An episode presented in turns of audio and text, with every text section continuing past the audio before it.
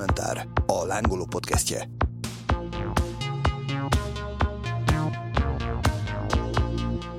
Sziasztok! Ez itt a Kommentár, a lángoló legújabb podcastjének második adása. Mai vendégemmel, Lázár Damokossal. Hello! Ciao, ciao! Az Esti Kornél és a Lázár Tesók. Hát igazából gitáros, dalszerző és énekes is. Ne, próbálkozom. Igen. És én így rögtön egyből ezt is kérdezném egyébként, hogy, hogy neked az, hogy énekes vagy, az egy benne van az önképedben, vagy alapvetően egy gitárosnak tartod magad, aki egyébként énekel is egy főénekes mellett. Akkor az Esti Kornélban, a Lázár Tesókban meg ugye egyszerre csináljátok ezt. Hát figyelj, az identitásom az a gitáros, tehát hogy az, az, az volt ugye sokkal korábban, tehát hat éves korom óta gitározok, és ugye igazából a rockzene az ilyen 12-3 éves korba jött be a képbe, de én addigra már az klasszikus gitárral, hát egy 10 éves karrier volt mögöttem, szóval tényleg jártam végig zeneiskolában, meg így tudom egy egész jó szinten megtanultam, és nyilván amikor elsodort a, a könnyű zene, akkor jött ez az egész képbe, hogy hát akkor írjunk dalokat, és akkor de úgy az első pillanattól kezdve azt éreztem, hogy én nem... Tehát, hogy az a zene, amit csinálni szeretnék alapvetően, az a fajta rock zene, nekem ahhoz, a, ahhoz nincs eléggé ilyen rock zene hangom. Aha. Tehát, hogy egész egyszerűen olyan dallamok voltak a fejemben az első pillanattól kezdve, amihez egy ilyen rock hangot képzeltem el, és nekem nem olyan a hangom. Tehát, a, hogy az esti kornélban, amiket mondjuk főénekként éneklek, meg a lázates daloknak a jellegéből adódóan, tehát nekem ez a másfél oktávos, ilyen melankolikus, ilyen kis puha hangszínem van, és hogy én ezt nagyon hamar rájöttem, hogy ez nekem nem lesz elég ahhoz, hogy én a bennem lévő ötletekből uh-huh. zenét csináljak, és akkor igen, hát én, én mindig is úgy működtem, hogy kerestem magam mellé énekeseket, és, és nyilván ezek az emberek hozzám nagyon közel álló emberek, tehát nem arról van szó, hogy tudtam volna mondjuk úgy dolgozni valakivel, hogy akkor szevasz mostantól, akkor te leszel így a, az énekes, hanem nyilván ez mindig egy ilyen emberi folyamatnak a, a, a vége volt, hogy én mondjuk dalszöveget tudok írni olyan embernek, aki nem én vagyok. Igen, mondjuk ez is tök érdekes, meg az is, hogy milyen ritka az, amikor a ész legyőzi az egót. Nem? Tehát... Hát figyelj, itt igazából a, hogy mondjam, az ilyen alkotói ambícióim, vagy az alkotói igényem győzte le ezt az ego dolgot, hogy egyszerűen olyan dolgok vannak a mai napig a fejemben, amihez kell egy nagyon durva torok, kell egy olyan erős ilyen rock hang, ami, ami, ami nekem nincs. Meg valahogy Persze, nem is hát... tudom, én nem is tudok, tehát hogy én csapatba tudok gondolkodni. Értem, mert egyébként még azt sem mondanám, hogy nincs meg benned az az egészséges exhibicionizmus, vagy annyira introvertált lennél, aki egyébként hmm. nem szeretne mondjuk meg egy mikrofonba beleénekelni, mert nyilván ilyen is van. De hát még ezekről is lesz majd szó. Ugye, amint tudjátok, kedves hallgatók, nézők, ennek a podcastnek az a koncepciója, hogy az elmúlt hetek érdekesebbnek tartott zenei, vagy akár nem is zenei hírei közül válogatunk, és ezeket kommentáljuk.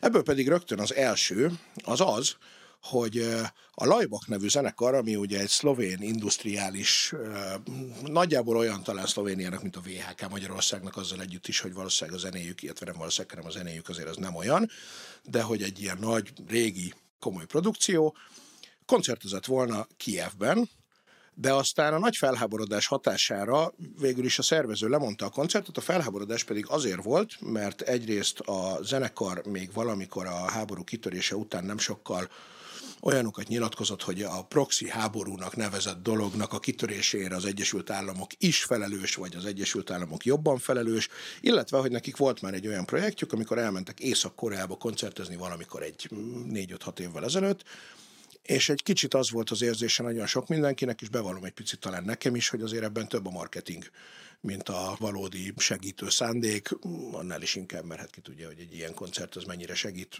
bárkinek is, különösen, hogy már ugye Bono és Edge is játszott ott, tehát azért náluk nagyobb nevek is megfordultak. Szerintem maga az, hogy a Lajbakról gondolsz-e valamit, mint zenekar, az talán nem is annyira fontos, mint inkább erről az egész helyzetről.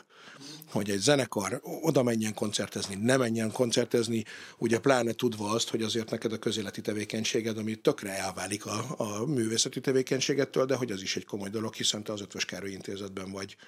Pontosan mi is? Jogász, kutató, és hogy éppen ma reggel is nyilatkoztál valamilyen témában egy rádiónak. de hogy ez nálatok mégis tökéletesen elválik, tehát, hogy azzal együtt, hogy nyilván valamit azért talán átsejlik a produkción az, hogy mit gondoltok a világról, az elég erőteljesen átsejlik, de hogy még sincsenek soha ilyen direkt politikai mm. üzenetek. Mm-hmm.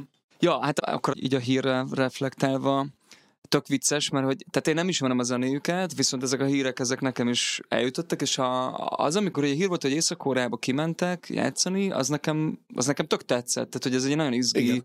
dolog, hogy tényleg eleve az, hogy valaki eljut oda, tehát pláne, hogy egy koncertet csinál, ami szerintem ott így teljesen elképzelhetetlen, a, a dicső vezért támogató koncert, vagy szóval az őt, őt istenítő koncerten kívül, és tudom, hogy valami film is készült belőle, azt nem láttam uh-huh. sajnos, nekem ezek az, tehát az ilyen típusú ilyen gesztusok egyiket alapvetően tetszenek, amikor ilyen nagyon formabontó módon próbál egy zenekar mondjuk ilyen eseményeket csinálni. De hát ja, ez, ez hogy az Amerika a proxy háború tényleg egy ilyen konfliktusban, amikor tök egyértelmű alapvetően, hogy ki kit rohant le, és ki az agresszor. Tehát minden ilyen gesztus, meg minden ilyen, ilyen egyrészt-másrészt jellegű kommunikáció szerintem nagyon káros. És hát nyilván, mivel Magyarországon élünk, és ez erre nyilván mindenki rezonál, pluszba talán amiatt, hogy ez ugye folyamatosan a közbeszédnek a része ez a, ez a háború, és és hogy vannak benne nagyon elborzasztó dolgok, vagy ilyen tendenciák társadalmi szinten.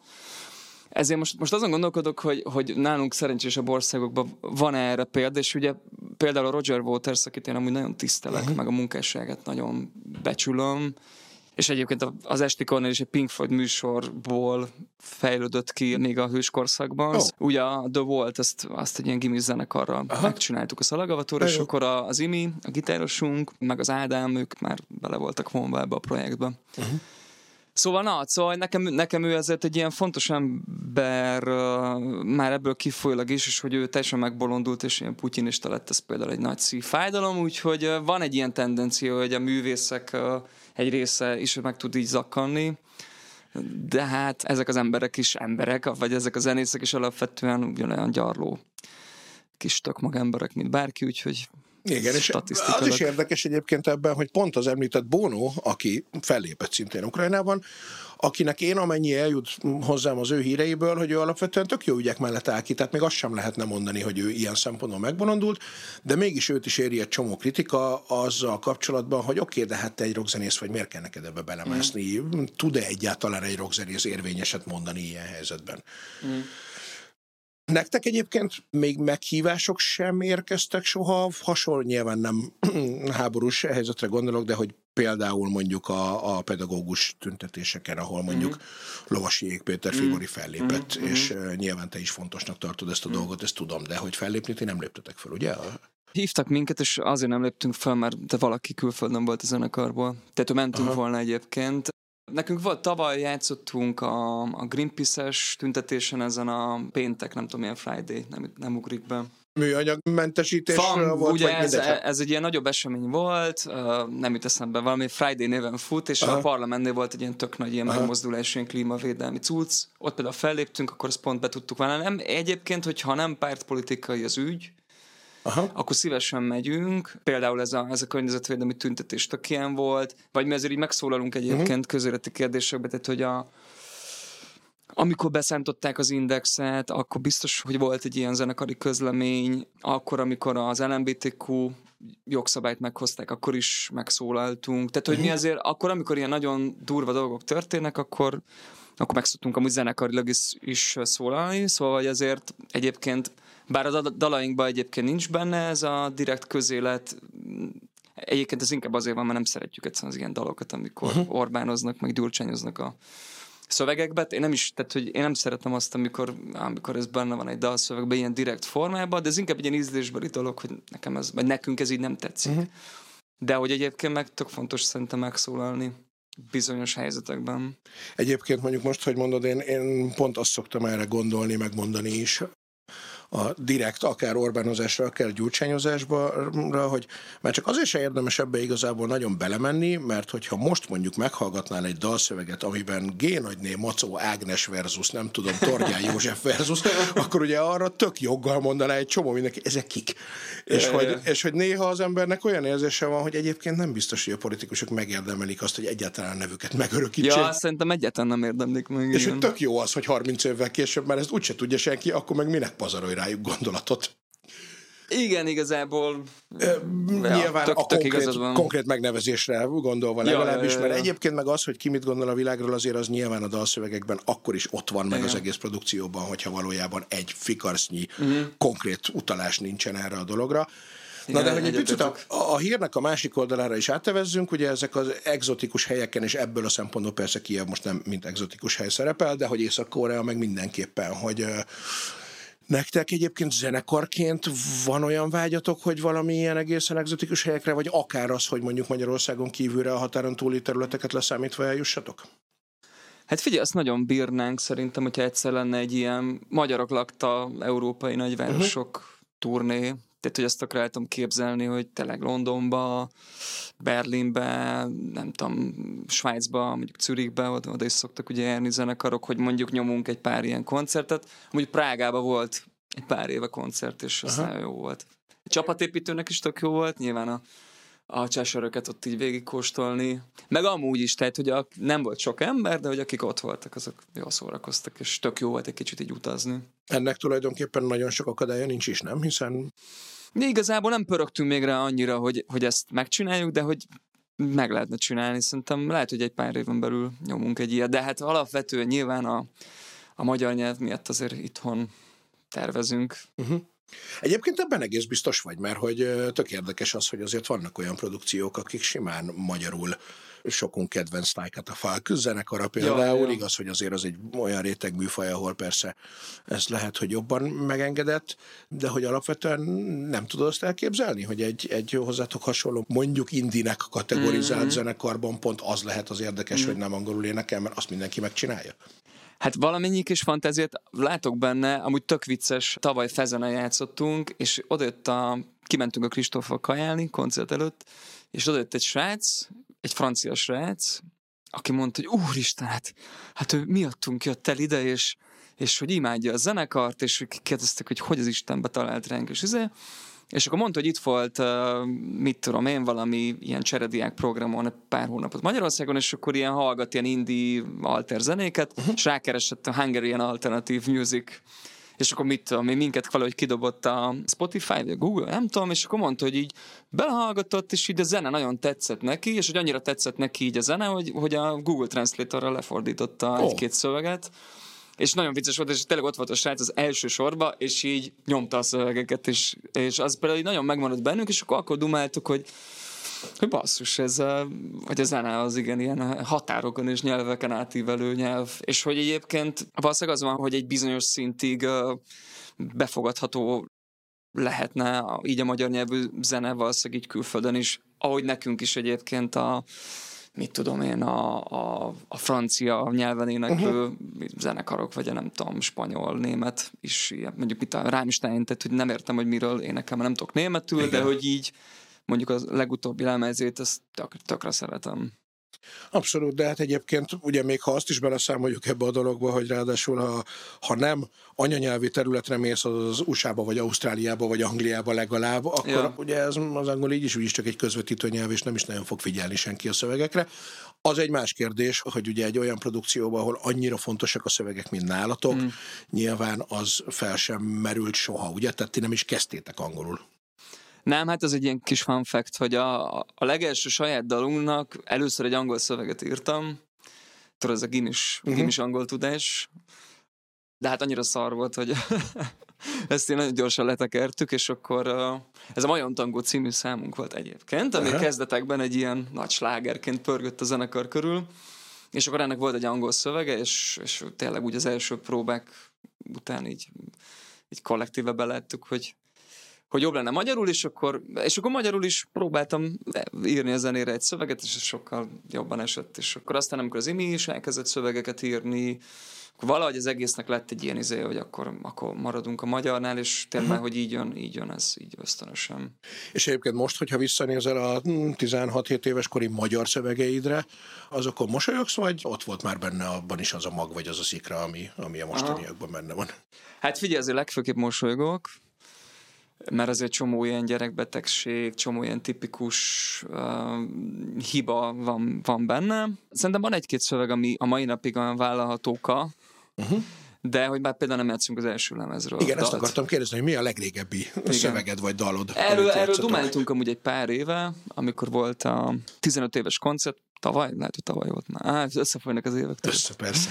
és akkor egy dalt, a Mesztelen című dalt, ezt bevettük, és akkor hú, wow, az első lemez, szóval, hogy így nagyon régóta nem játszunk az első lemezről, és ez azért van alapvetően, ez zeneileg is még egy kicsit olyan, olyan bénácska volt azért, meg, meg szövegileg abszolút, de hogy egyébként szerintem olyan volt, mint ahogy egy 17 éves zenekar, meg 17 éves emberek a világra rátekintenek, és, és akkor nem tudom így, még egy csomó mindennel nincsenek tisztában, és akkor úgy írnak szöveget. Tehát, hogy szerintem a helyi értéke nincs velük baj, de hát azért most már, most már de, most már sok gond látunk benne, meg hogy ez, ez is játszuk ezeket. Értem, és egyébként ha már itt tartunk, akkor az is érdekes, hogy pont az első adásban viszonylag sokat beszélgettünk Fekete Giorgioval a Karszom Kómából az énekes váltásokról, hogy, és érdekes módon az Esti Kornél az például pont kimaradt a, a beszélgetésből, hmm. holott azért ti egy nagyon jó példa vagytok arra, a ritka jó példa, amikor ez minden gond nélkül, már mint persze az, hogy belül milyen feszültségeket szül, az egy másik kérdés, de hogy a közönség felé tulajdonképpen ez gond nélkül lezajlik, és teljesen töretlen a hmm. karrier, pedig azért Nagy Pisti az első énekesetek, amellett, hogy szintén szuggesztív jelenség volt, azért ő vele már ismerték ezt a zenekart, tehát hogy azért az nem mm. a hmm. demos korszak volt, amikor ő elment. Ezt igen. Igazából nehéznek tűnt, vagy egyszerűen csak jöttek a dolgok maguktól, aztán nem is kellett odafigyelni erre, hogy... Mm. Hát figyelj, ez most már több mint tíz éve volt, kicsit már így, így halványulnak az emlékek, de az biztos, hogy az ott belülről, az a három-négy hónap az kemény volt. Tehát az azért megviselt lelkileg mindenkit. De hogy szerintem meg pont egy olyan szakaszban volt a zenekar, hogy már valamennyire ismert volt, de még mhm. nem volt ez a nagyon nagy boom, hogy akkor nem tudom, tudunk ezer embert vagy kétezer embert egy helyre bevinni. Egy olyan átmeneti szakasz volt, ahol még ezt meg lehetett anélkül lépni, hogy nagyon visszaessen egy karrier, vagy egy, vagy egy népszerűség, mert hogy még nem volt annyira magasan.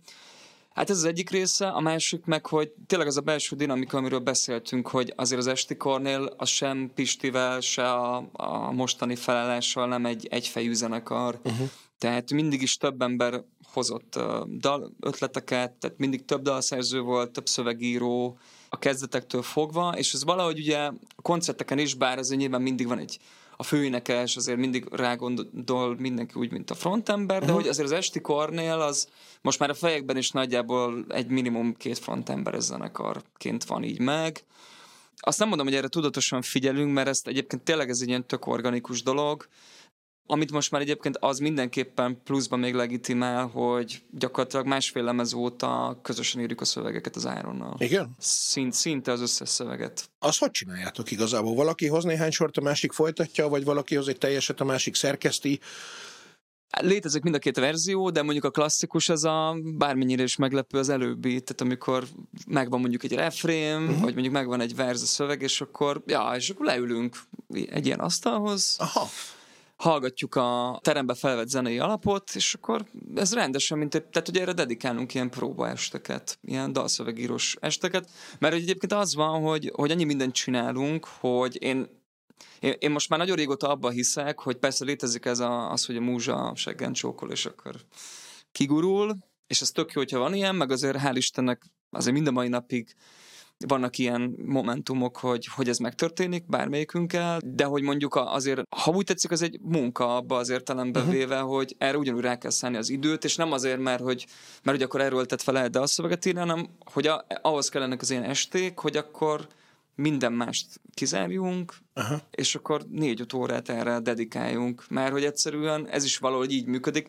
Egyébként pont a, vagy az Eszterházi, vagy, vagy valamelyik másik nagy írónk mondta azt, hogy minden reggel nyolckor le kell ülni, és, és uh-huh. tehát mint amikor bemész a, a hivatalba, és akkor is, hogyha csak egy jó szó jut eszedbe, vagy ha semmi nem jut eszedbe, akkor is le kell ülni, és hogy én ebbe, ebbe ahogy öregszem, egyre jobban hiszek. De érdekes egyébként, ez majd a következő kérdésnél is fel fog jönni, vagy a következő hírnél, ugye ez a privát élet, civil munka versus zenekari munka kérdésénél, de hogy te akkor egyébként az alkotásra fordított idődet azt nagyjából be is tudod így osztani, tehát hogy az van, hogy mm, akkor ez egy külön idő, ami erre van számva, és egyébként meg nem is feltétlenül forog annyira a fejedbe? Hát azt szerintem az az érdemi rész, amikor, amikor azt csinálja az ember, ezt te is csinálod, úgyhogy biztos el tudod képzelni, amikor, amikor pöcsölsz a dolgokkal. Aha, Tehát amikor igen. tényleg az van, hogy már úgy valami így kialakult, de azért úgy helyezgetni kell a rímeket, Aha. cserélgetni a sorokat. Nem, nem olyan jó az a szó, ahhoz szerintem kell egyszerűen dedikált idő. Tehát azon nagyon nehéz így a, nem tudom, két meeting között, vagy a, vagy a villamoson, vagy amikor elmész kirándulni a feleségeddel. Tehát, hogy alapvetően kell egy ilyen basic time, és akkor szerintem ezen felül meg úgyis, úgyis mozog az agyad. Tehát, Igen, hogy egyébként persze. meg nyilván hogyha már így nem tudom, így elkezd összeállni egy szöveg, akkor meg aztán abszolút van, hogy, hogy koordinálatlanul mindig eszembe jut, és akkor basszus, ez mindig nem jut eszembe. Igen. De hogy hiszek abban, hogy picit elébe kell menni az ikletnek. Igen, egyébként tök érdekes ezt, és remélem, hogy még minél több alkotóval meg tudjuk ezt majd vitatni, hogy kinek milyen módszerei vannak erre egyébként. Viszont közben evezzünk át akkor a következő hírre, ami Hát valószínűleg nagyon sok mindenki tudja, hogy a, bejelentették, hogy a Guns N' Roses is megérkezik Budapestre idén-nyáron. Uh-huh. Ebben az is egy érdekes dolog, hogy az egyébként iszonyú drága, talán 27-28 ezer, 27 ezer forintos állójegyeket azt egy nap alatt elkapkodták, de egyébként ugyanígy lehetne mondani a Rammstein-t, ami egy-két héttel korábban ugye az első koncertjére szintén az összes 60 ezer jegyet elvitték iszonyú drágán, ami hát egyfelől nyilván tök jó dolog, hogy ez most már Magyarországon is ilyen jól működik ez az ipar, hogy tényleg ez meg tud történni, másfelől meg tényleg néha kicsit akár olyan fura is erre gondolni, nem arra mindenek felett álló rajongásra, amikor tényleg sok tízezer ember azonnal csapott papotot hagyva jön, a Rammsteinnél ez talán még egy kicsit kevésbé meglepő, hiszen az most is egy kórás és yeah. tök jó produkció. A Guns viszont azért ugye nagyon sokan húzzák a szájukat, hogy de hát ott már az ex rossz szegény már nagyon csak árnyéka önmagának. Bevallom, én nem láttam, illetve hát utoljára, amikor a híres arénás nagy mhm. késős koncertjén volt, akkor láttam, az egyébként szerintem viszonylag oké okay volt. Te egyáltalán gondolsz bármit a Guns N' Roses-ról?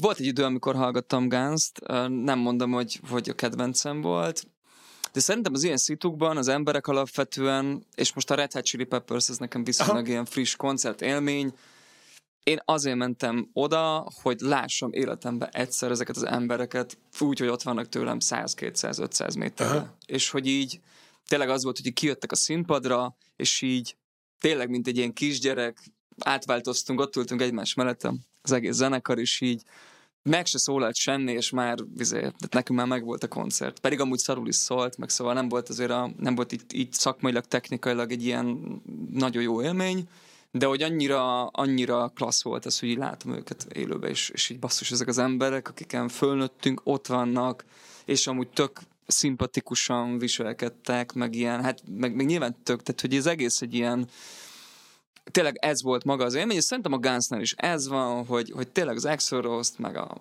tényleg a Slash-t, meg a többieket látni egy színpadon, real time-ban, szerintem itt ez, itt ez erről szól, és szerintem ezek az előadók letettek annyit az asztalra, hogy meg hogy annyira ilyen iskola teremtő az, amit csináltak, hogy, hogy egyszerűen nem tudom, ezt tudod olyan, hogy most miért fizetsz ki a Louvre-ba, nem tudom, tízezer forintot azért lásd ezt a szerencsétlen Egyiptom, nem tudom mit. Hát azért, mert hogy ez így része a történelemnek, része annak a kultúrának, aminek a részei vagyunk, és hogy egyszerűen tehát én is amúgy elmennék a Gunsra, még, még az is lehet, hogy tényleg majd nem tudom, nem tudom, hogy állnak a jegyek, és igazából... de nem próbálok szerezni, mondjuk annyira nem szeretem őket, hogy kifizessek, nem tudom, 40 ezer forintot, de hogy például a Chili-re kifizettem 35-öt, Aha. meg még a feleségemét, szóval 70-et kifizettem, és nem, tehát hogy nem úgy jöttem, hogy na, minek fizettem ki. Pedig, hogy nyilván tök irracionális, hogy ennyi pénzt fizess egy egy két órás bármiért, de hogy közben meg nem. Tehát, hogy közben meg az identitásomnak egy jelentős része az, hogy hallgattam a Frusentét, és, izé, és rájöttem, hogy az egyszerűség mennyire csodálatos dolog a zenében. És magához a rajongás kérdéséhez egyébként te hogy állsz? Akár mint rajongás tárgya, akár, mm. akár mint valaki, aki azt gondolom, hogy önmagában nyilván mindannyiunknak vannak tényleg ilyen rajongott tárgyai a gyerekkorunkból, vagy hát már rajongás tárgyai az emberek, de hogy azért összességében talán egy idő után az ember ezt egy kicsit úgy elkezdi úgy kezelni, hogy oké, okay, értem, hogy miért rajongok én ezért, de azért objektíven nézve meg nem feltétlenül kéne. Mm. Nem is az adott emberért, hanem úgy általában a rajongás az, az néha egy kicsit talán, mintha sok tudna lenni. Mm. Neked ez, ez mennyire, mennyire kezelhető mind a két oldalt nézve? Amikor értünk rajonganak, azt én mindig próbálom valahogy ilyen nagyon kedvesen lereagálni, mert hogy bár egy picikét, hogy mondjam, mm, furcsa nekem ez a dolog, ez a rajongás, mint ilyen uh-huh. tevékenység. Én nem vagyok egy ilyen nagyon rajongó típus, semmilyen fronton. Valamiért ezt gondoltam. Á, ez nem igaz, mert mondjuk a kávé rajongó vagyok, az, az, de hogy nem sok ilyen van, meg mondjuk az arzenát nagyon szeretem. Tehát, hogy mondjuk, hogyha végig gondolom a saját életembe, akkor vannak ilyen rajongás, meg persze, tehát, hogy zenébe is van, mondjuk a Radiohead, az, az nekem abszolút egy ilyen rajongás tárgya vagy a Queens of the Stone Age, tehát tudnék azért mondani uh-huh. ilyeneket, és biztosan nagyon izgulnék, hogyha Josh Homme-mal dumálhatnék, nem tudom, 20 percet, Persze. és nem tudom, elmondhatnám neki, hogy mennyire sokat jelent a munkássága, vagy a Johnny Greenwoodnak.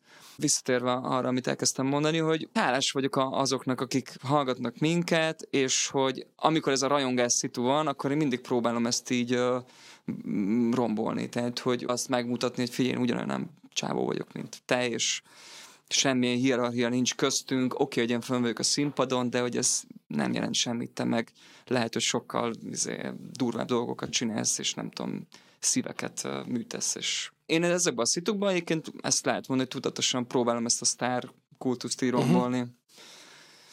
És nagyon gyanak, gyanakodva nézem azokat az előadókat, akik pláne Magyarországon próbálják azt a látszatot kelteni, hogy itt van valami, nem tudom, milyen hatalmas távolság a zenész, vagy az előadó és a közönség között. Úgyhogy én, én, egy, én egyébként sem rajongóknak szoktam hívni a minket hallgatókat, hanem a közönségnek. Vagy szóval, uh-huh. hogy Igen. szeretem kerülni ezt a rajongást, mert ebben mindig az van, hogy én értem rajonganak. Ja, úgyhogy hát kb. ez, de hogy közben meg nyilván a, ennek a műfajnak is sajátossága, hogy, hogy ez a, a rajongás egyidős valószínűleg a rockzenével Valószínűleg annak is szól egyébként, hogy hallgatják az emberek a dalokat, és hogy jelent nekik lelkileg valamit, vagy sokat jelent akár, és akkor ezt a szeretetet próbálják kifejezni, hogy ők ezért mennyire hálásak. És akkor ez így egyébként tök rendben van, és mondom, szerintem meg mi akkor reagálunk erre jól, hogyha hogyha nem, nem teszünk erre rá még egy lapáttal, és nem ezt erősítjük, hanem, hanem inkább azt, hogy figyelj, itt, itt ezt közösen csináljuk, ti meg mi, és hogy ez, ez, ez így kerek. Aztán ugyanezen a kanyaron merül fel a levitézlés kérdése is, ami nyilván titeket sok szempontból sem fenyeget, egyrészt mert még korban sem vagytok ott, másrészt meg azért, mert hogy azért nálatok mindenkinek van egy másik élete is. Mm. Ez rögtön a kezdetektől tudatos volt, vagy volt olyan pillanat, amikor azt gondoltátok, hogy ti igazából szeretnétek csak zenésznek lenni, vagy alkotónak? Mm-hmm zenésznek inkább, mert alkotónak lehet lenni ugye a másik Igen. munkádban is, sőt az is vagy bőven. Ja, ja, ja. Szerintem itt inkább az arányokról van szó, tehát hogy mi mindig azt éreztük, hogy a zene a legfontosabb, alapvetően, hogyha rákérdeznek, hogy te mi vagy, akkor azért alapvetően a zenész, tehát vagy szóval, hogy a, a dalszerző az jut eszembe, hogy, hogy alapvetően ez a, az identitásom legmélye, Emellett egyébként tökre ott van, hogy, hogy jogász is vagyok, tehát hogy az, az is egy ilyen fontos identitás, meg most már szociológia, tehát hogy, hogy fontos ez is, de hogy, és szerintem, hogy a többieket megkérdezni, ők is azt mondják, hogy azért első helyen bármennyire is szereti valaki a munkáját, uh-huh. a civil munkáját, tehát ez az, tehát ez az a tevékenység, amit én az életemben csinálok úgy alapvetően, meg emiatt is ismernek alapvetően az emberek. És azért most már egyébként, ha nagyon meg akarnánk a zenéből élni, akkor, akkor meg tudnánk. Igen, én pont ezt akartam egyébként kérdezni, hogyha felmerülne az a lehetőség, és Felteszem, hogy ebben a pillanatban bár megtudnátok, de azért lehet, hogy tök józan megfontolásból azt mondanátok, hogy jó rendben, de azért az még mindig csak a fele a, az összbevételnek, hiszen hát igen, munka hiány. De igen. ha mondjuk ez valamiért úgy alakulna, hogy ez mondjuk, mit tudom én, még egy szintet följebb hmm. lépne, akkor felmerülhetne, mint opció, hogy azt mondod, hogy mondjuk te ott hagyod a, a kutatójogászi szociológusi munkádat, hmm. és akkor csak a hmm. zenekarnak jössz? Hát figyelj, nálam ez nem, nem merülne föl, mert nekem az nem tehát nem csak pénzben jön jól, hogy több lábon áll az ember, hanem egyszerűen így intellektuálisan. Tehát, uh-huh. hogy azt nem tudom elképzelni, hogy egész nap csak a próbateremben vagyok, vagy mondjuk tényleg, mivel ugye nincs is annyi koncert Magyarországon, nem tudsz egyszerűen csinálni 100 koncertet, vagy 150-et, vagy szóval, vagy, vagy ahhoz már nagyon nem jó, nem jó kell csinálni, hogy, hogy, hogy ennyi megkeresés jelenleg 2023-ban érkezzen szerintem. Tehát, hogy, hogyha azt csinálod, amit csinál az estikornél, akkor eleve időben is van annyi plusz időt, hogy csinálj uh-huh. valami mást. Másrészt meg tényleg nekem kell az, hogy érjenek ingerek, kell az, hogy legyek más szférában, hogy jelen legyek így a valóságba, jelen legyek így az emberek között, de az arányokat azért mondtam, hogy azt azért el tudnám képzelni, meg el tudnám mindannyian képzelni, hogy még több idő a zenére, és mondjuk még kevesebb az egyéb civil dolgokra, de hogy az is szerintem a többiek is azt mondanak, hogy, hogy valamit csináljanak a zene mellett, valami olyat, ami nem, uh-huh. ami nem ez kapcsolódik, mert egyszerűen a, tényleg így lelkileg vagy így szellemileg kell nekünk az, hogy másba legyünk. Mert hát nyilván mindenki, tehát hogy mindenkinek más szerintem az ilyen a költségvetése. Szóval, uh, persze, hogy, hogy nyilván persze. el lehetök minimálon is élni. De tekintsünk is el ettől. Tehát én azt gondolom, hogy ennek most tényleg nem is az, az a része, hogy honnan mennyi pénz érkezik. Ja, szóval szerintem, szerintem az, tehát hogy az a fajta életmód, amit mi szeretünk élni, az egyébként is úgy kényelmes, hogyha mást is csinálunk, uh-huh ebbe benne van az, hogy szeretünk utazni, meg mit tudom, jókat enni, tehát, hogy mit tudom, amellett, hogy szomorú fiúk, ugye, amellett azért elég hedonista mindenki, tehát, hogy szeret, tényleg, ahogy öregszünk, ráadásul szeretünk minőségi dolgokat fogyasztani, szóval, hogy így, nem tudom, Aha. Szóval ilyen szempontból is jó, hogyha van több dolog, és én azt látom egyébként, egyébként külföldi példák is vannak szerintem erre, hogy az első pár lemez még baromi jó, meg nagyon autentik, meg nagyon így a valóságról szól, szerintem az Arctic Monkeys például egy tök jó példa erre, hogy amíg a Sheffieldi hétköznapok és a izé ihlette a szövegeket, akkor szerintem nagyon erős volt szövegileg is például uh-huh. a zenekar, és ahogy megjött a Los Angeles, meg az egész nap a hotelbe, hát valahogy elvesztette szerintem azt a varázsát, ami miatt abba így beleszerettünk. Ettől függetlenül hogy tökre bírom például az EM lemezt, de hogy ez meg tök más dimenzió, meg tökre nem. Tehát mintha egy másik zenekar lenne, és ez szerintem amúgy ezért van. Van egyébként olyan dolog, amire most azért nem kerül sor művészetileg vagy zenében, mert nincs rá időd? Figyelj, igazából nincs. Ez jó kérdés egyébként, mert hogyha erre az lenne a válasz, hogy van, akkor az azt jelenteni, hogy kényszerből csinálok más dolgokat. Nem, igazából jó van ez így. Tök jó, tehát kerek akkor ez is. És a másik mm, ilyen van-e kérdés, az pedig az, hogy van-e olyan példa, nem is példakép, csak legalábbis jó példa, akár külföldön, akár itthon, akire azt mondod, hogy igen, igen, ez szerintem tök jó, én is szeretnék így majd 50-es, 60-as, 70-es zenész lenni, vagy előadó lenni. Itthon? Itthon is, külföldön is akár. Mm. Hát figyelj, nekem a Lovi, a Lovasi, uh-huh. ő azért egy, akit meg is ismertem, ugye, amiatt, hogy a hogy a kis csillagnak a legutolsó lemezét azt ugye én producereltem, uh-huh. fél évet dolgoztam a, a srácokkal, és azért főleg a, az András ott egy szoros munkakapcsolat volt, és azért így beleláttam így a, így a mindennapjaiba, és az például egy elég szimpi, szimpi dolog, hogy úgy benne lenni a körforgásba, hogy közben figyeled a világot, tök tájékozott vagy, nem vagy szétcsapva, tehát hogy tökre összeszedett uh-huh. ember vagy, nincsenek nagyon addikcióid, uh-huh. és hogy közben tök érvényeseket tudsz folyamatosan csinálni így a, az alkotói életedbe. Tehát, hogy mondjuk itt horol ő, őt mondanám, ez viszonylag kézenfekvő egyébként. Igen, viszont az van, hogy oké, okay, ő az 50-es zenész kategória, de mm. mondjuk a 60-as, 70-esben például, mm. ahol mondjuk mit tudom én, Bródi János mm. van, vagy nem tudom, mm. feltehetően Demjén Ferencet kevésbé mondanám neked ebből a szempontból, vagy mondjuk Hobó, vagy nem tudom. Ja, Tehát, ja, ja. hogy odáig elláttok, vagy elnéztek egyáltalán, vagy az a tök mindegy, majd a Lovics lesz 70, és majd akkor ráértek ezt így igazából ja, megnézni, ja, ja. hogy hogy csinálja ő.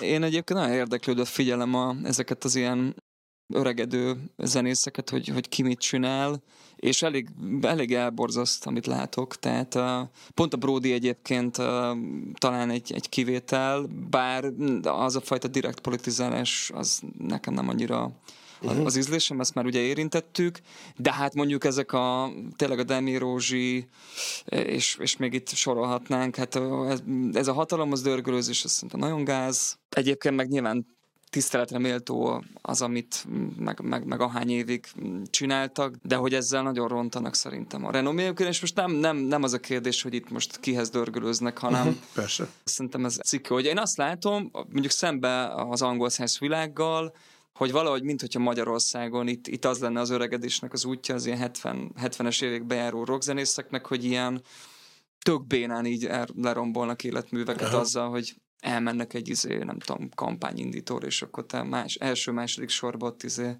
forgatgatják magukat, miközben hát szerintem csodálatos megöregedéseket látunk, tehát a Paul McCartney-tól kezdve. Aha, na ezt akarom kérdezni hogy kint. És akkor mondhatnánk, tehát hogy igenis lehet tisztességgel megöregedni, és nem tudom, David Bowie, tényleg, tényleg uh-huh. sorolhatnám azokat a nagy idolokat, akik már most vannak, Rolling Stones, hogy ezt lehetne másképpen csinálni, hát szerintem ez egy nagyon messzire vezető dolog, hogy ebben mi lehet a különbség, biztos kulturális, történelmi, stb. sok-sok fajta ilyen szempontot föl tudnánk most itt sorolni, hogyha ebben nagyon belemennénk. Azzal együtt, bocsánat a közbevágásért, hogy azért itt arról is van olyan jó példa, mert ha belegondolsz, akkor... Akkor mondj, mert én egyébként persze Figyelj, annyira nem vagyok tájékozott. Szerintem annyira nagyon én se, de hogy ilyen nagyon messziről nézve, mondjuk azt gondolom, hogy az LGT vagy Presser pici bácsi, aki szintén Bocsánat, azért igen, odaér a 70-hez lassan, Igazad vagy van. már annyi is talán, ő nem prostituálta magát, de egyébként mondjuk szerintem ilyen szinten hobó se.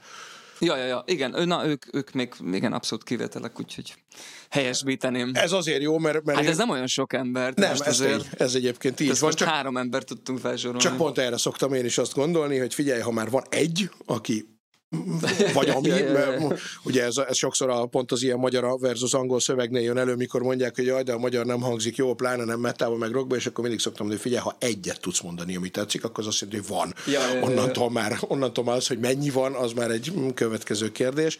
És kintiben olyan, aki mondjuk az ilyen 50-es, tehát ez a lovi kaliberű, uh-huh. vagy, vagy uh-huh. korú, és azt mondod, hogy tök jó, hogy ő is mondjuk akár több dolgot hát, csinál. Vagy... a Tom York például, ha már itt felmerült a Radiohead, ő szerintem mind szólóban, mind a Radiohead szintjén egy ilyen nagyon autonóm és nagyon, nagyon klassz öregedés. De hát figyelj, egyébként most tök vicces, én amúgy nagy Metallica fan voltam wow. gimi elején, tehát hogy én nagyon szerettem őket.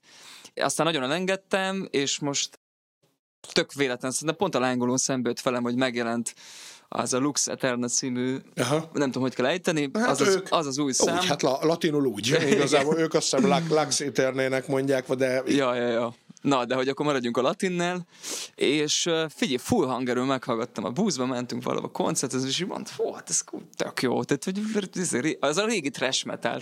Aztán megnéztem egyébként koncertfelvételeket is, akkor így bekattant, hogy basszusok, ránézek, mert hogy mi a Metallica, és ilyen tehát ugye ott is azt éreztem, hogy nem ciki, hogy a James Hetfield ott van, és már nem tudom mennyi idős a Hetfield, de hát ő hát is már 60, 60 már biztos van, körül, persze, hát kell, hogy legyen. És hogy így izé, tehát még a Lász úrik se volt ciki, hanem így Aha. a, most a metállal kapcsolatban azért elég felületes a műveltségem, de mondjuk így a mainstream metalból, mondjuk a metalikát azt ilyen módon, tudom én azért így követtem az elmúlt 30 évüket. És hogy szerintem, tehát hogyha most lenne Metallica koncert, simán elmennék. És biztos vagyok benne, hogyha egy Batorit, vagy egy nem tudom, egy Vant meg kéne Aha. hallgatnom, akkor azt izé, énekelném, és nem érezném azt, hogy na a papák, itt, izé, itt, itt lerombolják a szobrukat. De lehet, hogy tudsz velem vitatkozni, ja, mert te jobban Na, igazából ezt. ilyen szinten én sem vagyok ám sokkal jobban képbe, pláne metalikáról, de hogy az, az is eszembe jutott még, hogy olyat viszont tudsz-e, főleg kint, aki életvitel szempontjából, tehát hogy akinek megvan ugyanaz a kettősség, hogy egyfelől egy, egy jó alkotó és zenész, Aha. mondjuk a Bad Religion frontembere ugye az, aki egyébként, ha jól tudom, nem is tudom milyen tárgyat oktat egyetemen, talán ő biológiát vagy Tényleg? ilyesmi, de hogy a, tehát hogy hmm. egy, egy elismert zenész létére, ő neki viszont van egy másik élete hmm, is. Hmm. Hú, hát figyelj, gondolkodnom kéne. Azért ez nyilván egy, az ilyen sztár státuszban már szerintem szinte kizárt. Hogyha már csak azt nézzük, hogy a, nem tudom, a mennyi olyan amerikai zenész van, aki közéleti kérdésekben megnyilvánul, uh-huh. és izé, Facebook, meg Instagram posztokat ír erről, és tök tudatos, akár klímatudatosság, akár ilyen társadalmi felelősségvállalás, akár Ukrajna kapcsán megszólal, és mondjuk nem hülyeségeket mond. Igen akár egyébként, hogy a Pink Floydot nézett, hát azért a David Gilmour, meg a Nick Mason, hát na, felháborodva küldték el a a fenébe Roger Waters. Tehát szerintem önmagában az, amikor ilyen gesztusokat lát az ember, meg ilyen dolgokat, akkor ott az azt jelenti, hogy ezek a csávók azért, azért figyelik ugyanúgy a világot, és, és benne vannak. Most oké, okay, lehet, hogy nem járnak be dolgozni, nem tudom, napi 4-8 órába egy munkahelyre, de hogy szerintem nem is ez a lényeg, hogy mi a formája annak, amit a zene mellett csinálsz. Tehát lehet uh-huh. az, az is, hogy te tök sokat olvasol, mert hogy van egyébként időd is amellett, hogy Aha. turnézol. És akkor szerintem az már rögtön egy olyan dolog, amiről beszélek, hogy hogy akkor viszont már, már nem csak az van, hogy a zene, és akkor nem a saját izétbe forogsz folyamatosan, hanem más buborékokba is belelátsz, az most ugye ilyen divatos kifejezés, ez a buborék. Tök jó, és ezzel pont nagyon szépen át is tudunk kevezni Na. a következő hírre, mert hogy ha már az olvasás és a könyvek, akkor abból neked nyilván kell, hogy legyen azért valamennyi, hiszen már csak a szakmádból, meg a tanulmányaidból Hát csak azokat olvasok el, úgyhogy igen, De hát sajnos. azért az sem kevés, tehát Hát hogy eh, nyilván. A hír az mondjuk éppen nem könyvekről szól, hanem bakelitről. A lángolón nem olyan régen jelent meg az a hír, hogy a Sex Action zenekar kiadja a harmadik lemezét bakeliten, és ebben amellett, hogy tök jó, hogy ez megjelenik, a, nekünk most érdekes dolog az az, hogy egyrészt egy iszonyatos hosszú vita alakult ki ez alatt a poszt alatt a Facebookon, hogy akkor ez most vinil, vinyl vagy bakelit. Eh, ez mondjuk egy viszonylag egyszerre eldönthető kérdés számodra, te hogy hívod? Azt hiszem, hogy bakelitnek hívom, és szerintem teljesen mindegy, hogy hogy hívjuk, mert hogy ugyanarra gondolunk. Igen. Viszont ami már egy, egy egyáltalán összetettebb kérdés az az, hogy neked van-e akár ebből gyűjteményed, akár bármi másból. Tehát, hogy a tárgyak, hmm. ugye, ugye már mint gitárosnak is nyilván azt gondolnám, hogy legalább valamennyire például a hangszer azért az egy olyan dolog, amit te simogatsz, és nem tudom, akár gyűjtesz is, vagy? Figyelj, én nagyon tróger vagyok ilyen szempontból, tehát hogy a, a feleségem szokta mondani, hogy, tehát, hogy ő például nagyon ragaszkodik a tárgyakhoz, és mindent nagyon így félretesz, és tök sok ilyen fölösleges dolog van otthon. Én meg nagyon, nagyon nem vigyázok ezekre a tárgyi dolgokra. Aha. A gitárom is, figyelj, nem tudom mikor volt el utoljára koncerten, össze van tekerve szikszalaggal, pedig egy tök jó gitár, tök drága gitár. Borzasztó. Én, én szörnyű vagyok ilyen szempontból. Tehát, hogy nagyon nem tudok figyelni a tárgyakra. Na, és egyébként a, a bakeritet se gyűjtöm. Szerintem, szerintem nem szólnak jól a bakeritek. Na, ez meg aztán végképp. Én, én nekem nincs is lejátszom, tehát én ezt semmilyen szinten nem tudok hozzászólni. Szerintem ez feeling, most egyébként mi is az új lemezt, a, a, ami tavaly jelent meg, a Nyitva hagytam című lemezünket kiadtuk, bakelitem, tök szeretik is az emberek, tök, tök szépen fogynak, és amúgy tök jó volt meghallgatni, amikor megvolt az első próbanyomat, azt hiszem úgy hívják, így összegyűltünk az Ádinál, meghallgattuk, serceget, tök jó, de hát nem jöttek a szubok, tudod, én kevertem, az nem így szól, nézd, nem jók a magasak. Hát én ilyen hangzás freak vagyok, és engem az zavar egy bakeritnél, hogy egyszerűen hiányoznak frekvenciák, de közben megértem az egésznek az, a szánsz jellegét, meg hogy ez... Egyébként a pont izét hallgattunk ott az Ádinál, Queen, valami Queen bakeritet szerzett valahonnan, és az például tök jól szólt. Tehát hogy szerintem azért az is van, hogy a mai zenék, meg a mai producerek tökre nem a vinyilbe gondolkodnak. Aha. Tehát, hogy mi is uh, vannak mondjuk ilyen basszus szinti mm, sábok az új lemezen, tök fontosak, és ott a szubok egyszerűen nem jönnek ki, és így összeesik. De csinálták különben másik mastert hozzá? Vagy az meg nem kellett, meg kellett vágnom frekiket. Szerintem ez akkor király, hogyha teljesen újra kevered, és teljesen ah. izé, erre nem volt Persze. nem, se kedvem nem volt hozzá, se idő nem volt rá, meg szerintem Magyarországon nagyjából ezek úgy készülnek, hogy, hogy nagyjából az a keverés Igen. kerül rá, csak picit lehalkítva, vagy picit módosítva. És szerintem a régiek azért is szólnak jó, mert eleve a hangmérnökök úgy keverték, meg úgy masterelték, hogy akkor az vinyl. És akkor már eleve a producerek is úgy csinálták meg a hangszíneket. Úgyhogy én el tudom engedni ezt a bakelit dolgot, de egyébként meg nagyon szép. Tehát szerintem azért jó a bakelit, mert tök nagyba rá lehet tenni a covert, és az jó. Igen, ezt akartam én is mondani. Na de várjál, álljunk meg azért egy szóra, hiszen valóban, hát te hangmérnök is vagy, stúdiós is vagy, és akkor, mert hogy még olyan gitáros, aki azt mondja, hogy szeretem a hangszeremet, de nincs belőle 200 darab, és nincsen nem tudom hány pedálom, és akármi, ezt még úgy el tudom fogadni.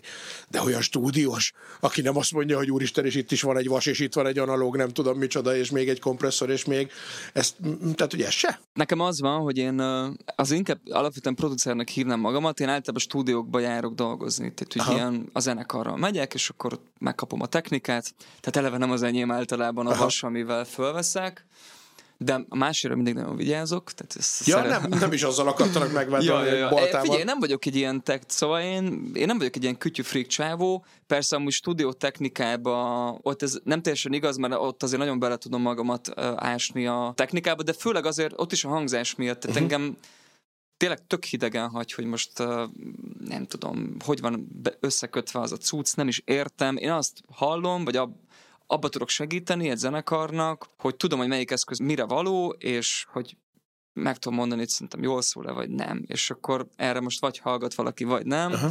de hogy sosem érdekelt nagyon ez az ilyen technikai része, se egyébként a zenekarozásnak, se a, a, a stúdiótechnikának, csak olyan szintig, hogy az ne akadályozzon a munkában. Most ez nem tudom, mennyire Aha, persze, érthető. abszolút, abszolút értető. Tehát, hogy mert hogy azt érzem, hogy egyébként, hogy elvonja, tehát hogy egy csomó olyan hangmérnököt ismerek, akik ilyen iszonyatosan precízen mindent tudnak az adott eszközről, és hogy közben már pont, tehát hogy erre annyira rá vannak csavarodva, hogy pont az esztétikai része az, Mhm. amire már innen marad, vagy nem, nincs is fókusz, mert hogy nem, nem ez a lényeg nekik, és szerintem egyrészt a technikát egy, egy bizonyos pontig meg lehet tanulni, és azt, azt hogy muszáj volt megtanulnom, Aha. és hogy egyébként pedig um, engem csak az érdekel, hogy jól szól-e vagy sem. Tényleg nem érdekel. Tehát nem érdekel, hogy mennyibe kerül, nem érdekel, hogy ki használta.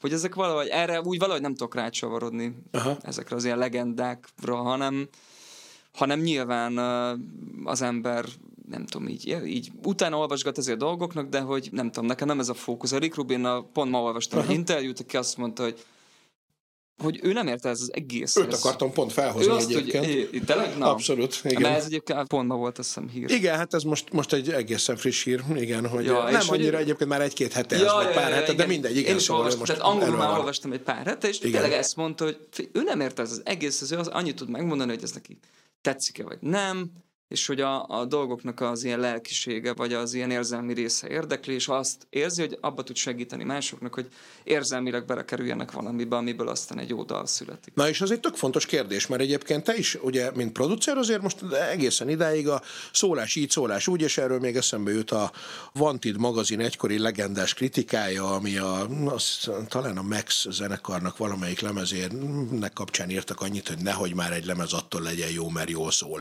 Mm. És eh, hogy amikor te, mint producer foglalkozol egy anyaggal, akkor egyébként milyen mélységig mersz beleszólni a dalszerkezetekbe, a szövegekbe, a dallamokba, nem tudom. Tehát, hogy igazából mi egy producer feladata? Olyan Mm. kevesen vagytok, nem? Itt Magyarországon. Ja, hát nyilván van egy, van egy ilyen fogalomzavar is a, a producereknél, hogy, hogy, hogy ez mit jelent. Ugye nagyon sok hangmérnököt leproducereznek, nagyon sok producer belekényszerül a hangmérnöki szerepbe, ez vagyok én uh-huh. is, tehát hogy ezt muszáj megtanulni, mert nincs annyi pénze egy zenekarnak, hogy kifizessen négy-öt embert mondjuk egy, egy anyagnál, és akkor a producer csinál mindent. De hogy szerintem a producer az alapvetően a zenei rendező, aki nekem úgy pont az lenne a, mondjuk az első szakaszban a dolga, amit mondasz, hogy, hogy ott van a próbateremben a zenekarral, és a dalszerkezetektől kezdve, a hangszerelésen át, tulajdonképpen együtt, uh-huh. mint egy ilyen plusz, pluszadik tag, ott van tulajdonképpen a dal magjának megszületésétől egészen a masterig. Ez a legritkább esetben van, kb. csak a kis csillaga volt ilyen munkám, ahol, ahol, ahol tényleg ez így nézett ki, hogy a, hogy a lovasi úgy kért föl, hogy akkor az elétől kezdve szeretné, hogyha ott Hát meg az. Esti Kornéllal, meg a Pegazusokkal, meg a és Lázártesokkal igen, gondolom, és de a, az saját más. cucc, és a saját Viszont cuccoknál... egyébként, bocsánat, folytasd Igen. majd, csak erre meg az is eszembe jut, hogy az egyik kedves barátom, aki zenész és hangmérnök, és mellesleg ennek az adásnak is a, a hangmérnöke, ő szokta mondani, hogy viszont ő saját magán műtétet nem annyira szeret végezni, tehát ja. hogyha van egy mód rá, akkor a saját anyagokat azt inkább nem ő keveri. Mhm. Neked ezzel nincs bajod? Hát többször felmerült ez már, hogy kiadom a kezeim közül. Egyrészt tényleg őszintén nehezen megy, tehát hogy uh, ha már itt az egoizmus került szóba, ez nem egoizmus, ez szerintem kicsit ilyen, ilyen control freak Aha. csávó vagyok. Amik a saját dolgaim, azt nehezen tudom így utómunkában meg ilyesmivel elengedni, meg nem is voltak annyira nagyon jó, jók a tapasztalataink, uh-huh. amikor ezt így megpróbáltuk. Most például pont ez a szakasz van, hogy idénre nem is vállalok egyébként csak saját cuccokat. Tehát, hogy ami még nem pörgött ki, azt megcsinálom, de hogy, de hogy új, új zenekarokat most idén nem is vállalok, mert hogy esti dalokat csinálunk, meg lázártosok lemezt csinálunk, és akkor úgy döntöttem, hogy csinálok én annyi minden mást, hogy most ebbe az évben csak a saját zenekarokra koncentrálok.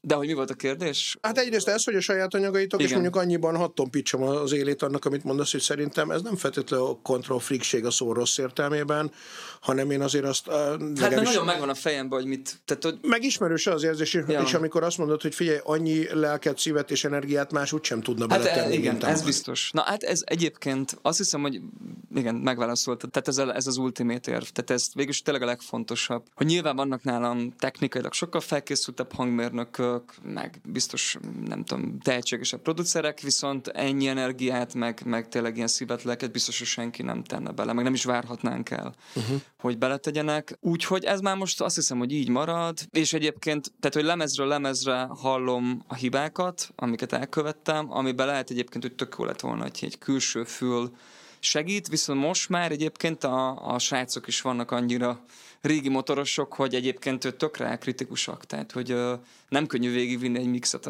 az esti Kornél zenekaron, tehát így izé, kapom a listákat úgyhogy nem kell félteni. Van végül is kontroll, oké, okay, hogy nem külső kontroll, tehát hogy főleg belülről jönnek a kritikák, de egyébként meg tökre bízom a srácoknak a fülében.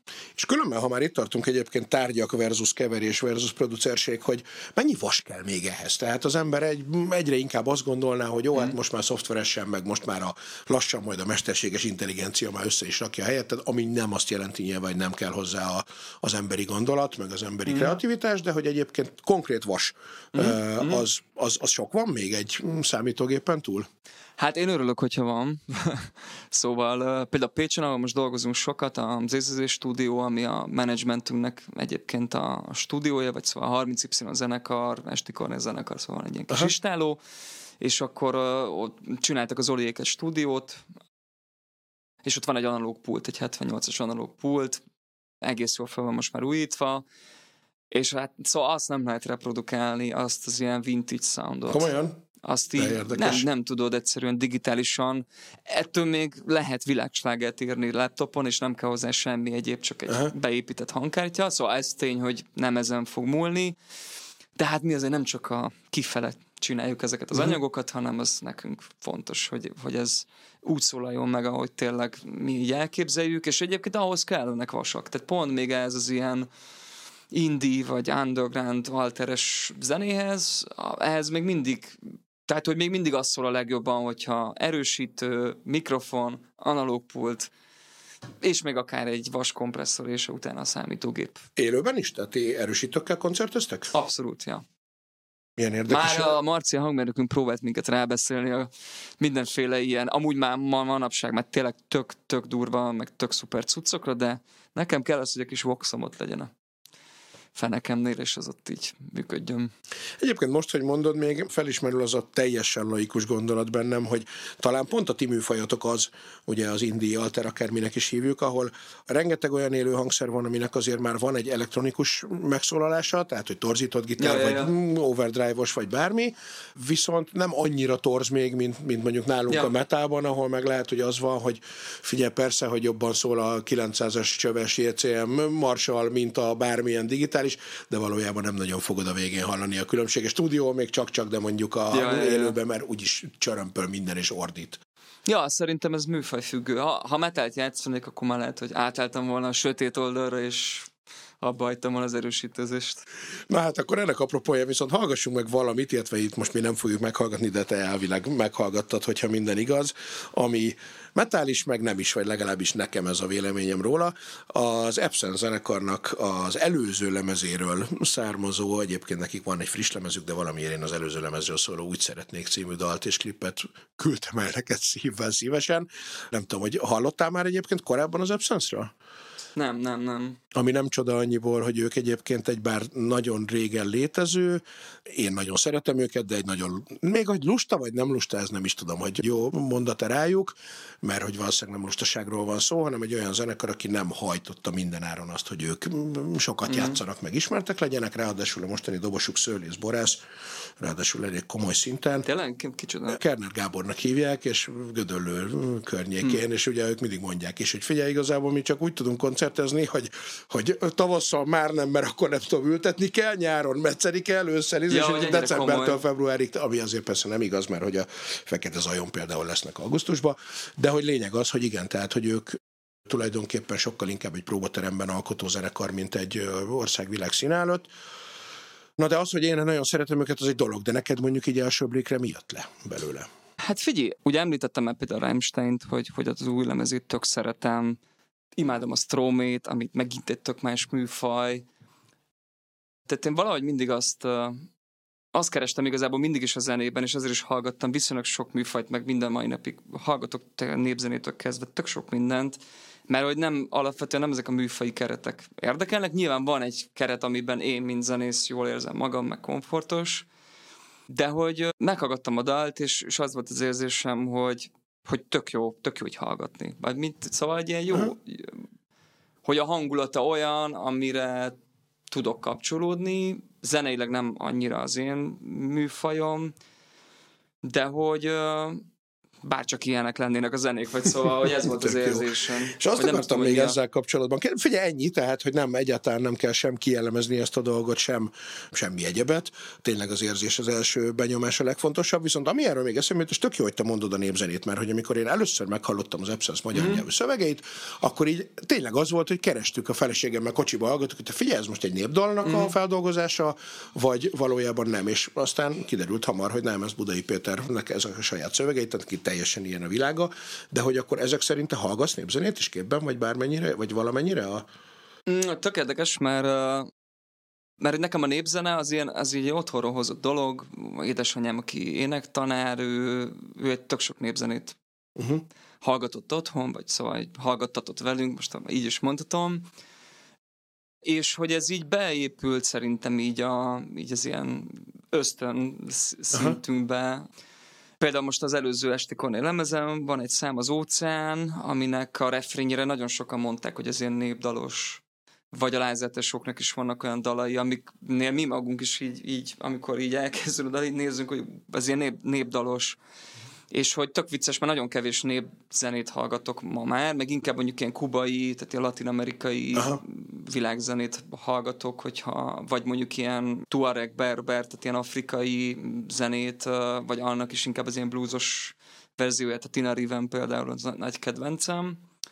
De hogy egyébként igen, tehát hogy, hogy van ez a világ, és tök izgi, amikor megjelenik a, egy rockzenében, vagy metalba, hát szerintem a System of a Down is uh-huh. egy ilyen ők aztán tényleg világsztárok lettek ennek az ötvözéséből, ugye, hogy ez az örmény, Igen. népzenés dolog vegyítve a metállal, vagy a hard rockkal, nem is tudom, hogy a System of a Down az minek számít. Hát szerintem senki se tudja igazából. Na, és hogy talán pont ez is van, hogy senki nem tudja ezeket úgy besorolni teljesen műfailag, és hogy pont ettől izgi, hogy ezeket az ilyen mindannyiunkban benn lévő kategóriákat bontogatják le, és hogy Szerintem minden olyan dolog, ami egyébként ilyen kategóriákat próbál lerombolni, az, az jó, nem csak a zenében, hanem, hanem, hanem mindenben. Tehát az összes ilyen előítélet, meg az összes kirekesztés, szerintem ennek ez az ilyen basic alapja, hogy szeretünk nagyon ilyen kategóriákat csinálni. Ahhoz, hogy ez nyilván az életünkben egy ilyen segítség legyen, vagy egy ilyen mankó, az az igazán izgalmas, amikor ezeket így lebontjuk. Szerintem zenébe is ez, ez van,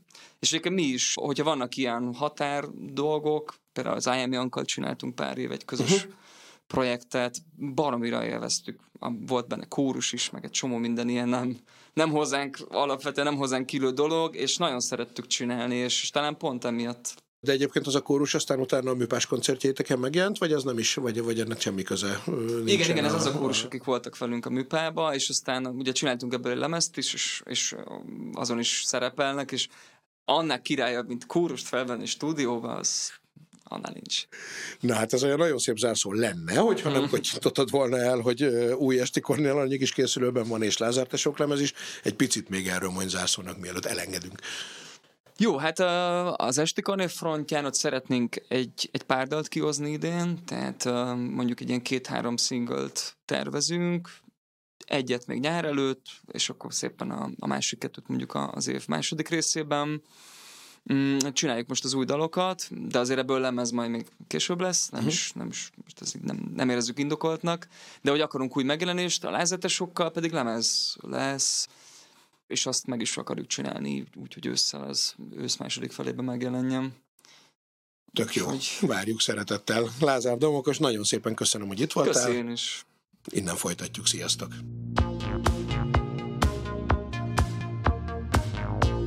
Ez volt a kommentár.